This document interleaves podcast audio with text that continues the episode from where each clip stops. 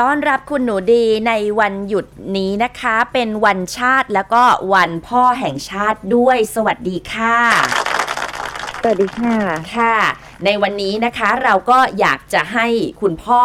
ทุกๆคนเนี่ยนะคะมีอายุที่ยืนยาวอยู่เป็นร่มโพร่มไทรกับลูกหลานกันนะคะฉะนั้นหัวข้อของเราในวันนี้ก็คืออายุยืนยาวเราจะต้องเลี่ยงอะไรบ้างนะคะซึ่งนำมาจากหนังสือที่ได้รับการแปลเป็นภาษาไทยนะคะหนังสือเล่มนี้เนี่ยชื่อภาษาอังกฤษก็คือ A Short Guide to a Long Life แต่ถ้าภาษาไทยแปลว่าถ้าคุณรักตัวเองมากพอขอให้หมอได้พูดตรงๆนะคะหน้าปกหนังสือนั้นได้โพสต์ภายใต้สเตตัสของวันนี้เรียบร้อยค่ะคุณหนูดีหนังสือเล่มนี้เนี่ยมีความน่าสนใจอย่างไรบ้าง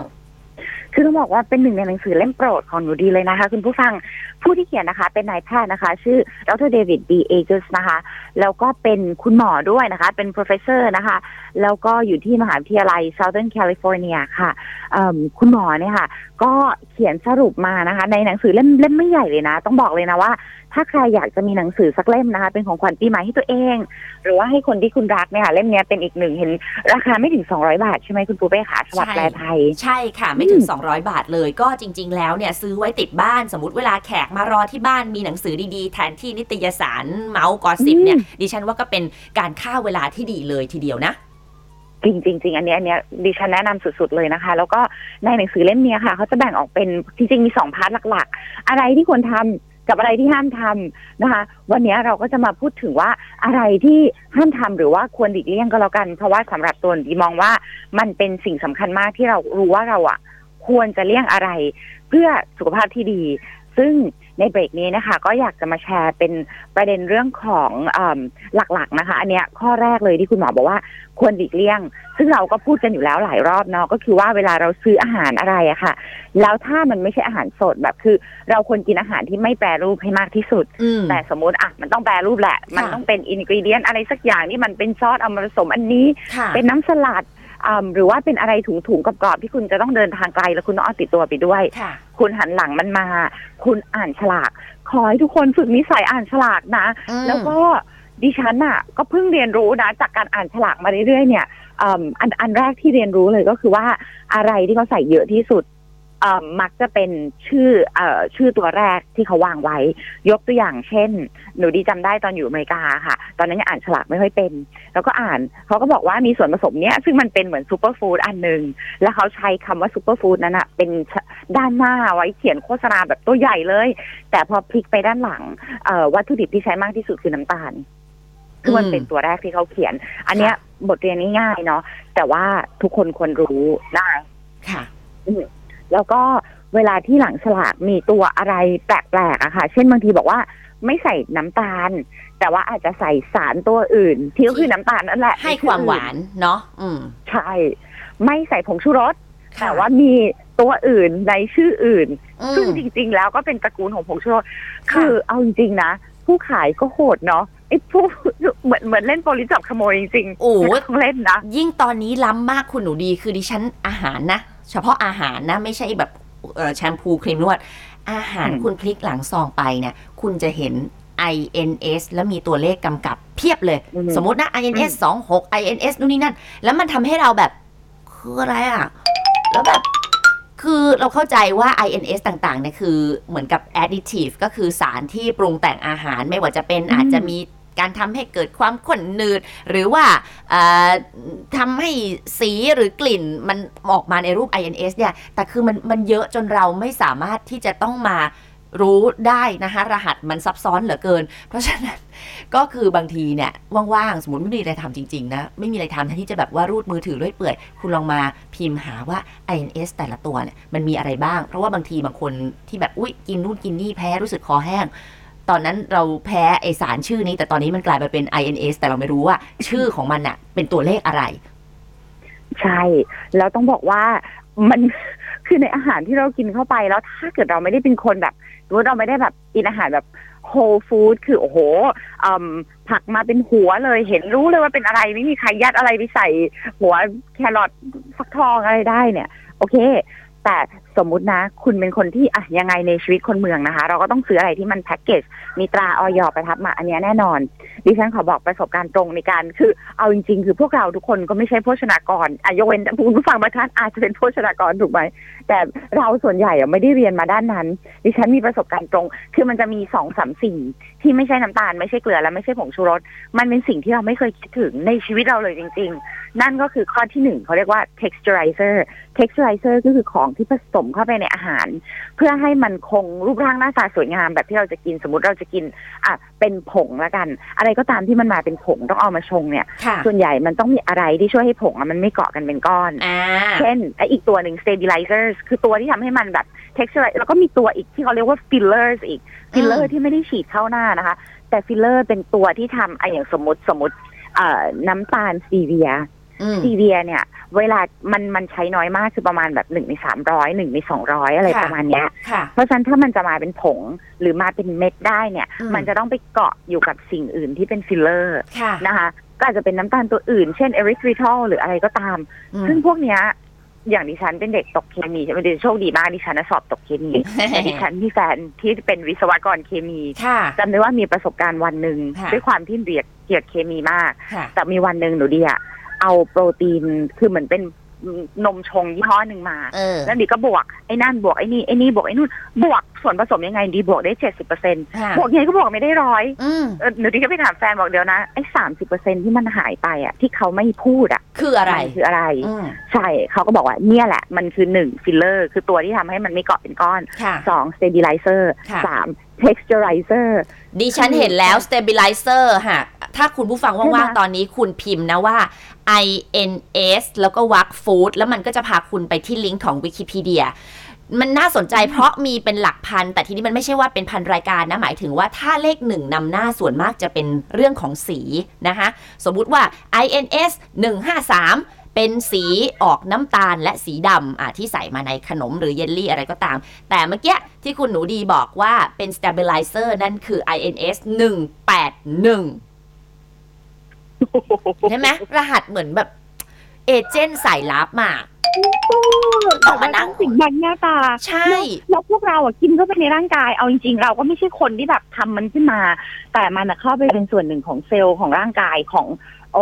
ชีวิตเราอ่ะเพราะฉะนั้นไม่รู้ก็ต้องรู้แล้วอ่ะตกเคมีแค่ไหนวันนี้คุณก็ต้องอ่านแล้วเพื่อตัวคุณเพื่อลูกเพื่อพ่อแม่คุณที่คุณไปซื้ออาหารมาให้เขากินนะคะงั้นเดี๋ยวเรากลับมาคุยกันต่อในช่วงหน้าว่าควรจะต้องเลี่ยงอะไรเพิ่มเติมนี่มีคุณผู้ฟังนะคะคอมเมนต์มาบอกว่าเลี่ยงการอยู่ในเมืองอาจจะเป็นในเรื่องของนั่นแหละรถติดความเครียดอะไรต่างๆถ้าไปอยู่ในที่ที่มีต้นไม้นะคะมีความเครียดบนท้องถนนเดินทางแป๊บๆก็ถึงก็อาจจะทำให้อายุของเรายืนยาวได้คุณหนูดีว่าไงบ้างอันนี้ดิฉันก็เห็นด้วยนะอยู่ในเมืองใหญ่แค่หายใจก็ผิดแล้วอ่ะเพราะว่าบางทีมีฝุ่น PM 2.5 แถมมาด้วยนะคะโอ้โหเห็นด้วยค่ะแหมเดี๋ยวกลับมาคุยกันค่ะพูดคุยกันนะคะเกี่ยวกับเรื่องของการที่เราเนี่ยอยากจะมีอายุยาวสิ่งที่ต้องเลี่ยงนั้นเนี่ยควรจะมีอะไรบ้างพื้นฐานแน่นอนเราทุกคนรู้อยู่แล้วอาหารการกินอะไรที่มันหวานเกินไปรสจัดเกินไปมันเกินไปนะคะของปรุงแต่งต่างๆการใช้ชีวิตแน่นอนค่ะนอนหลับพักผ่อนให้เพียงพอเลี่ยงที่จะใช้ชีวิตแบบสุดเหวี่ยงนะคะการสูบการดื่มเนี่ยก็เป็นสิ่งที่ทุกคนรู้กันอยู่แล้วว่าควรจะเลี่ยงเนาะคุณหนูดีใช่ค่ะก็สิ่งที่หลักๆนะคะแล้วก็เดี๋ยวช่วงนี้ใกล้ปีใหม่แล้วคิดว่าหลายคนคงเดินทางไปเที่ยวนะคะเพราะฉะนั้นเนี่ยสิ่งที่อยากจะฝากไว้อันนึงซึ่งคุณหมอพูดในหนังสือแล้วนี่ก็จะคอยพูดตลอดเลยนั่นก็คือเรื่องของกิจกรรมเสี่ยงแบบว่าคนจะชอบบอกโอ้เวลาไปเที่ยวเราจะรู้สึกแบบเราออกจากคอมฟอร์ทโซนเราไปทำอะไรที่มันแบบกระตุ้นอะดรีนาลินอะไรต่างๆนะคะหนึ่งในกิจกรรมที่อยากจะขอให้ระมัดระวังเป็นพิเศษถ้าคุณเดินทางไปในที่ที่มีนั่นก็คือบันจี้จัมป์นะคะเพราะว่าหรือว่าคุณไปเล่นแบบขับ ATV โดยไม่ใส่หมวกกันน็อกหรืออะไรใดๆก็ตามที่ในชีวิตประจำวันคุณไม่ได้ทำเนี่ยกิจกรรมเหล่านี้ค่ะอาจจะทำให้เกิดการกระทบกระเทือนหรือว่ากระแทกนะคะที่ศีรษะของเราหรือว่าในร่างกายส่วนอื่นๆของเราซึ่งทำให้เราเนี่ยเกิดความเสี่ยงที่จะมีการพิการนะคะระยะสั้นหรือว่าถาวรเลยก็เป็นไปได้เนาะ เพราะฉะนั้นก็อยากจะฝากไว้แล้วก็ตัวบันจี้จัมป์เนี่ยเป็นตัวที่ค่อนข้างโหดนิดนึงเพราะมันมีการกระชากนะคะค่อนข้างรุนแรงเลยแล้วก็อันนี้ดิฉันเคยทำสรุปไว้ในคลิป YouTube อันนึงด้วยแล้วก็มีน้องคนนึงมาคอมเมนต์ว่าเรื่องบันจี้จัมป์เนี่ยเขามีพี่เป็นพยาบาลแล้วพี่เขาอ่ะก็พูดเหมือนกันเลยว่าอย่าเล่นบันจี้จัมป์นะแล้วน้องก็เลยบอกว่าสงสัยว่าพี่อ่ะเห็นเคสมาเยอะก็เลยห้ามเขาคือมันยังไงคะแน่นอนว่าการเอาหัวลงบึ้งพอไอตอนบึ้งมันเชือกมันตึงใช่ไหมแล้วมันก็เด้งคือปูเป้คิดว่าสมองของเรามันมีความดุยคล้ายๆเจลลี่ใช่ไหมคะแล้วก็เลือดลมอะไรต่างๆเนี่ยมันทำยังไงให้เราตายเร็วขึ้นคือมันอาจจะไม่ได้ทำให้ตายเร็วขึ้นอาจจะทำให้สมองช้ำได้นึกภาพนะคะสมองก็เหมือน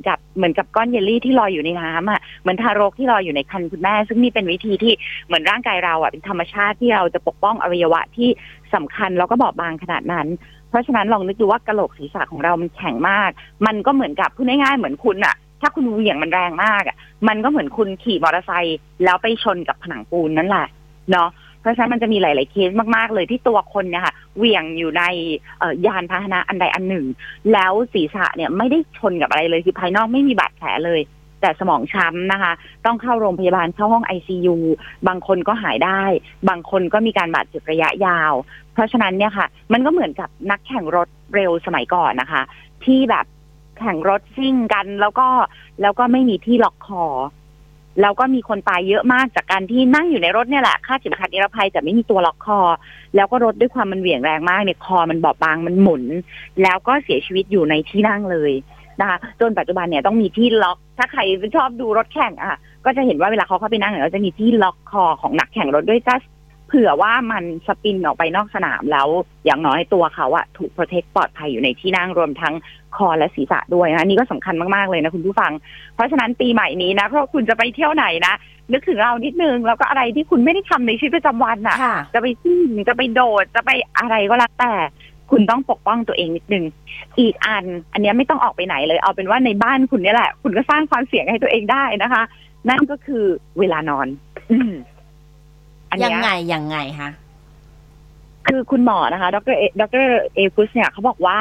เวลาที่เขาตรวจผู้ป่วยแล้วเป็นโรคอะไรที่คุณหมอใช้คำว่าเป็น fatal condition ก็คือเป็นโรคอะไรที่ส่วนใหญ่เป็นแล้วตายอ่ะคำถามแรกหลังจากตรวจแล้วพบว่าเป็นคุณหมอจะถามว่าคุณหลับดีหรือเปล่าคุณหมอบอกว่าส่วนใหญ่คนที่ป่วยเป็นโรคหนักๆแล้วเป็นโรคที่แบบฟังแล้วแบบไม่มีใครอยากจะได้ยินหมอพูดว่าฉันเป็นโรคเนี้ยคุณหมอบอกว่าส่วนใหญ่คนพวกนี้หลับไม่ค่อยดีถามไปเถอะส่วนใหญ่แล้วเนี่ยก็จะบอกว่านอนหลับน้อยนะคะนอนหลับไม่เพียงพอหรือว่าคุณภาพการหลับไม่ดีซึ่งคุณหมอเขียนในบริบทของสังคมอเมริกันเนี่ยคุณหมอบอกว่าคนอเมริกันส่วนใหญ่เลยเนี่ยค่ะเห็นว่าการนอนไม่พอเนี่ยเป็นแบบเป็นเท่อะเป็นเหมือนอ๋อเธอทำอะไรอยู่ช่วงนี้อ๋อฉันยุ่งมากเลยทำงานหนักนอนน้อยนี่คือแบบเป็นความเท่ประเภทหนึ่งซึ่งดิฉันมานั่งคิดจริงใช่มันเป็นบริบทในลักษณะนั้นเลยว่าคนที่ทำเยอะๆแล้วนอนน้อยๆอ่ะคือคนขยันแล้วเป็นคนเก่งซึ่งคุณหมอบอกโอ้เนี้ยในฐานะหมอรับไม่ได้เนาะคุณหมอบอกว่าเอ๊ะลองเช็คดูสักนิดไหมว่าในปีนึงเนี่ยเธอฝันน้อยกว่า 1,460 ครั้งหรือเปล่าเพราะนั่นคือปริมาณการฝันของคนที่ได้หลับอย่างดีแล้วก็หลับลึกตอน1ปีโอ้โหฟังแล้วโหดมาน่ากลัวคือแบบคือเอาจริงๆแล้วการฝันเนี่ยคุณหลับแล้วคุณฝันตื่นมาแล้วเมื่อคืนฝันแปลว่าคุณหลับลึกนะคะนั่นก็เป็นสิ่งที่ดีแล้วคุณหมอก็บอกว่าทีนี้เนี่ยไอ้เรื่องการนอนเนี่ยคุณหมอบอกว่าเอาจริงๆนะคะแค่คุณเข้าไปในห้องนอนแล้วคุณหลับเนี่ยมันไม่ได้หมายความว่าการหลับมีคุณภาพทุกครั้งข้อที่1 นะคะอยากให้เช็คในห้องนอนว่ามีพวกแสงสีฟ้าหรือเปล่าซึ่งอันเนี้ยดิฉันน่ะด้วยความดิฉันเป็นคนที่เอาไม่ชอบเอาอุปกรณ์อิเล็กทรอนิกส์เข้าห้องนอนอยู่แล้วเนาะไม่อยากให้มันมารบกวนอะไรเวลาหลับก็เลยไม่ได้คิดอะไรมากคือห้องนอนหนูดีในเมืองไทยมืดสนิทมืดแบบมืดเลยม่านหนูดีเป็นม่านแบล็คเอาไปเลยนะคะเวลาที่สั่งทำห้องทีนี้เนื่องจากช่วงเดือนที่ผ่านมาดิฉันเดินทางเยอะมากดิฉันก็สังเกตว่าห้องนอนในโรงแรมอ่ะมันจะมีแสงสีเหลืองแสงสีส้มแสงสีแดงแล้วแสงสีฟ้าซึ่งมันรบกวนมากคือแบบมันรบกวนจริงๆนะคะเพราะว่า1ไอ้ตัวแสงที่ไอ้ตัวที่มันสปริงเกอร์เวลาที่ไฟไหม้แล้วมันจะมีตัวที่มันฉีดน้ำออกมาที่เพดานอันนั้นมันมีแสงเหมือนเพื่อ บอกว่ามันทำงานอยู่โรงแรมเขาติดไว้อันนั้นนะ1รบกวน2โรงแรมอ่ะที่มันใหม่มากๆไอ้ตัวที่กดไฟของเขาต่างๆอะค่ะมันจะมีความวาวสีฟ้าออกมาเพื่อเราหามันเจอเวลากลางคืนเผื่อเราจะลุกไปเข้าน้ำนะคะถ้าบ้านห้องคุณเป็นแบบนั้นอะลองเช็คสักนิดนึงเพราะคุณหมอบอกว่าตัวนี้มันรบกวนแล้วดิสังเกตมันรบกวนจริงๆคือดิจะรู้สึกเหมือนมันมีอะไรมาอยู่ตรงหน้าตลอดเวลาเลยแต่มันจะอยู่หัวนอนเนาะก็และอีกอันที่คุณหมอพูดนะคะคุณหมอบอกว่าคนเนี่ยถ้าอายุเกิน60ปีแล้วส่วนใหญ่ผู้ชายประมาณ 60% จะกรนผู้หญิงอายุเกิน60ปีประมาณ 40% ก็จะกรนเพราะฉะนั้นถ้าคุณแต่งงานหรือคุณมีคู่ที่อยู่ด้วยเนี่ยแล้วเขากรนคุณอย่าอายที่คุณจะขอแยกห้องนอนจริงแล้วต้องบอกเคยเล่าไปแล้วนะคะเรื่องนี้คือประสบการณ์ของเพื่อนปูเป้หนึ่งในสาเหตุที่ต้องเลิกรากันเพราะว่าสามีกรนแล้วก็ไม่ยอมที่จะไปหาหมออาจจะเป็นไม่อยากเสียตังค์คือมันเป็นอะไรที่บั่นทอนนะคุณผู้ฟังคนที่เขาเสียงดังนิดๆหน่อยๆแล้วเขาไม่สามารถที่จะนอนหลับต่อได้คุณจะต้องเห็นใจเขานะเพราะว่าการหลับเนี่ยมันเป็นช่วงเวลาที่มีค่าต่อให้คุณรักกันปานจะกลืนกินแค่ไหนมันถึงเวลามันก็เป็นฟางเส้นสุดท้ายได้เหมือนกันการที่เขาบอกว่าเธอนอนกรนแล้วคุณตอบกลับไปว่าไม่รักกันหรอรักกันทนกันไม่ได้มันไม่ใช่ว่าทนกันไม่ได้แต่มันเป็นสิ่งที่รบกวนร่างกายจริงๆนะคะฉะนั้นถ้าคุณรักอีกฝ่ายหนึ่งคุณจะต้องดูแลตนเองหรือถ้าไม่อยากจะเสียเงินงกอะไรก็ตามไม่อยากหาหมอคุณก็แยกห้องไป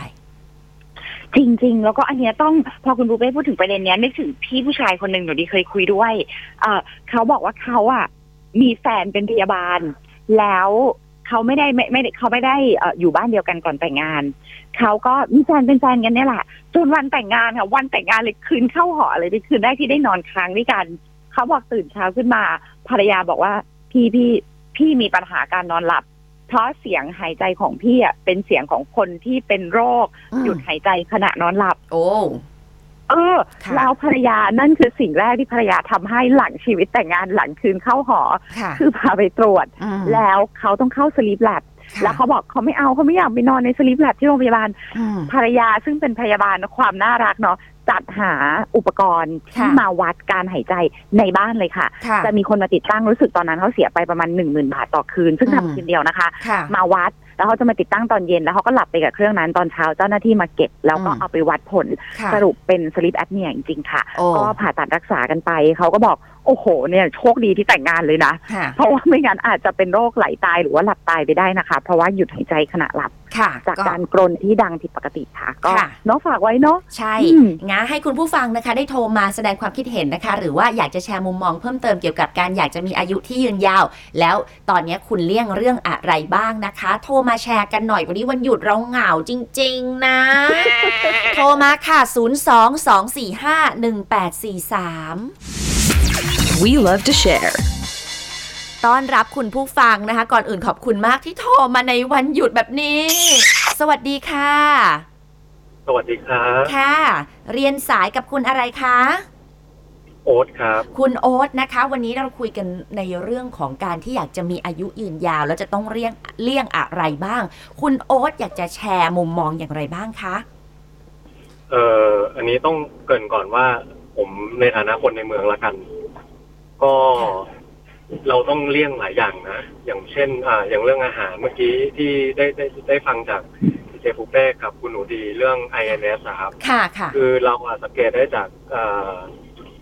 ของที่เราทานหรือว่าเราไปซื้อตามซุปเปอร์มาร์เก็ตอะไรเงี้ยถ้าเกิดสังเกตดีๆคือมันจะมีค่อนข้างเยอะมากใช่อย่างเช่นแค่อกไก่หรือว่าเป็นพวกอาหาร frozen food อะไรเงี้ยจะมีสารตัวนี้ค่อนข้างเยอะพอสมควรเลยซึ่งตอนแรกอ่ะผมก็เอกใจนะว่ามันคืออะไรเพราะว่าบางทีตัวผมเงี้ยเป็นคนออกกำลังกายแต่เราก็ดูข้างหลังฉลากว่าเอ๊ะมันมีอะไรบ้างมันมีสารนู่นนี่นี่นั่นเอาเราก็มานั่งดูนะเอ๊ะมันคืออะไรค่ะสุดท้ายแล้ววนกลับมาสุดท้ายแล้วไอ้นี่มันก็ไม่ได้ fresh จริงๆเนี่ยมันไม่ได้สดจริงๆมันก็มีสารแบบว่าทำให้มันคงความสดหรือว่าสารปรุงแต่งเข้ามาเราก็มีความรู้สึกว่าเอ๊ะได้อย่างนี้ถ้าเกิดเราเลือกที่จะไปกินอาหารที่เฮลตี้ขึ้นอย่างเช่นพวกผักสดหรือว่าอกไก่อย่างเงี้ยเราเลี่ยงไม่ได้เราก็ต้องไปซื้อตามซุปเปอร์มาร์เก็ตถูกไหมครับ เวลาเราไปซื้ออย่างเงี้ยมันก็ทำให้เรามีความรู้สึกว่ากังวลว่าเฮ้ยสิ่งที่เราซื้อมาเนี่ยมันคลีนจริงๆหรือเปล่าอันนี้ก็ต้องเป็นอกไก่สดเนาะเพราะว่าถ้าเป็นอกไก่ตามร้านสะดวกซื้อคือเขาปรุงมาแล้วมันสะดวกก็จริงเราโยนเข้าไมโครเวฟปุ๊บเขาเวฟเสร็จให้เราตัดฉลากออกมากินได้เลยแต่อันนั้นเนี่ยมันก็มีสารปรุงแต่งอย่างที่คุณบอกใช่ครับค่ะแล้วก็อีกเรื่องนึงก็คืออย่างในปัจจุบันมีอะไรต้องคิดเยอะมากเลยนะคะผมก็เป็นแบบเดียวกับคุณดูดีนะค่ะค่ะคุณผู้ฟังเชิญค่ะอย่างเรื่องโรงแรมเนี่ยถูกต้องเลยผมเป็นคนแพ้แสงไฟจากตัวแอร์ครับคือแอร์บางตัวครับที่บางโรงแรมเนี่ยเขาก็จะให้มาเป็นตัวแบบว่าติดข้างผนังใช่ไหมครับและแอร์บางรุ่นเนี่ยมันก็จะมีแสงที่ขาวๆออกมาจากตัวเนี่ยแค่เนี้ยผมก็นอนไม่หลับแล้วจะมีความรู้สึกว่าแสงมันแยงตาเนาะทั้งที่ไฟอ่ะทั้งห้องอ่ะปิดหมดนะเราก็จะมีความรู้สึกว่าเรานอนไม่หลับแล้วทำยังไงดีอย่างเงี้ยครับเป็นต้นแล้วก็เราก็มีความรู้สึกว่าเราต้องผมก็หาทางแก้โดยการแบบไปเอาแมสที่เป็น eye mask อะครับอย่างนั้นนะครับมาปิดตาแต่คือเราก็จะไม่ชินนะมันเขารู้สึกว่ามันมีอะไรมารัดหัวเราอะไรเงี้ยครับใช่ก็จะมีความรู้สึกแบบนั้นอยู่ค่ะปูเป้ใช้วิธีนี้คุณผู้ฟังคืออาจจะมีผ้าที่เบาๆเช่นผ้าสโรงหรือผ้าอะไรที่มันนุ่มๆผ้าฝ้ายอย่างเงี้ยค่ะเรามาพับเป็นแนวยาวแล้วก็พาดไปบนตาเลยมันจะไม่หนักมากแล้วมันปิดได้มิดสุดๆมืดตื้อตื้อเลยแล้วต้องบอกว่าคุณแม่ของดิฉันเป็นเหมือนกันแล้วคุณแม่ดิก็เป็นคนที่แบบแสงคือใช่บางทีมันมีจุดแดงจุดขาวอะไรของเขาก็ไม่รู้คุณแม่ดิฉันค่ะคนหนึ่งไปเดินทางด้วยกันแม่ควักออกมาจากกระเป๋าเดินทางเทปพันสายไฟสีดำแล้วเขามีกรรไกรแบบที่เป็นกรรไกรเดินทางด้วยแล้วคุณแม่ก็แบบเนี่ยคือถ้ามันอยู่เตี้ยๆนะหนูดีก็คือปีนขึ้นไปแล้วก็ติดปุ๊บคือเป็นเทปพันสายไฟมันดำแล้วมันมืดจริงๆเขาก็จะติดแล้วตลอดเวลาที่เราอยู่โรงแรมนั้นก็จะไม่มีแสงออกมาเลยแล้วพอจะเดินทางกลับประเทศคุณแม่ก็แบบหนูดีปีนไปเอาลงมาให้เขาเพราะว่าคือมันก็ไม่แฟร์ที่เรามาติดทิ้งไว้อะไรเงี้ยหรือก็มีหน้าที่ปีนเอาขึ้นเอาลงแล้วที่เจ็บใจคือหนล่าสุดที่เดินทางไปแล้วคุณแม่ไม่ได้ไปด้วยแล้วหนูดีลืมเทปพันสายไฟสีดำหนูดีไม่มีคือแม่จะเป็นคนที่มีก็บอกอันนี้ก็เป็นอีกหนึ่งในอันที่คุณแม่ใช้ในการกู้ชีพฉุกเฉินเวลาไปต่างประเทศและอีกอันนึงที่เด็ดมากที่ต้องขอแชร์ดิไม่แชร์ไม่ได้ดิฮามากคือม่านโรงแรมบางที่อ่ะมันจะแบบมืดก็จริงแต่ตรงที่ผ้าม่านถ้ามันเป็นผ้าแล้วมันมาเจอกันนะคะมันจะมีแสงรอดมาได้อีกเพื่ออยากตื่นสายหนูดีก็แบบโอ้ไม่รู้จะทำยังไงจำได้ว่าคนหนึ่งเดินทางกับคุณแม่อีกรอบหนึ่งเอากิ๊บติดไอ้ที่มันติดผมผู้หญิงที่เป็นฟันนะเอาไปงับไว้แต่มันก็งับไม่สนิทในที่สุดกลับถึงเมืองไทยคุณแม่ส่งมามีคนที่บ้าจี้เหมือนดิฉันเลยเขาเอาที่หนีบเป็นไม้แขวนเสื้อในห้องโรงแรมอะค่ะที่มันไว้หนีบกางเกงอะค่ะเขาไปวางแนวตั้งแล้วเขาหนีบม่านคือมืดสนิทเลยก็คือเนี่ยคือคนที่หลับคือคนที่ไม่มีปัญหากับแสงแยงตาจะไม่เข้าใจแต่ว่าถ้าใครแสงแยงตาแล้วนอนไม่ได้มันก็มีวิธีกู้ชีพฉุกเฉินนะคะคุณผู้ฟังมีอะไรมาแชร์บ้างไหมคะเวลาแบบกู้ชีพฉุกเฉินเดินทางอะไรพวกนี้ขอสั้นๆคุณแม่คุณแม่คุณหนูดีทำเหมือนคล้ายๆผมแล้วครับแต่คือผมคือ ผมไม่ได้เตรียมไอ้เทปออกมาครับผมไปขอรูมเซอร์วิสเลยว่ายูมีเทปสีดำไหมขอหน่อยใครจะแปะข้างบนแอร์เลยอะไรเงี้ยตอนแรกเขาก็ไม่เข้าใจนะเขาบอกว่าปิดทำไมหรอ บอกว่าอ๋อเรานอนไม่หลับนะเขาบอกว่าอยู่นอนไม่หลับเพราะอันนี้หรอบอกใช่แล้วเขาก็เหมือนกับขำๆหน่อยว่าเฮ้ยมึงเวอร์ไปหรือเปล่าอะไรประมาณเนี้ยโอ้โหไม่เวอร์ครับขอมาละกันขอเถอะไม่ไหวแล้วอะไรเงี้ยค่ะครับนะคะขอบคุณมากเลยที่โทรมาแชร์กันในวันนี้นะคะแล้วสุขสันต์วันพ่อเป็นคุณพ่อด้วยหรือเปล่าคะอ๋อเปล่าครับยังครับยังโอเคยังนะคะยังไงก็ขอให้มีความสุขในวันพิเศษวันนี้นะคะขอบคุณมากๆเลยค่ะครับขอบคุณครับสวัสดีค่ะ We love to share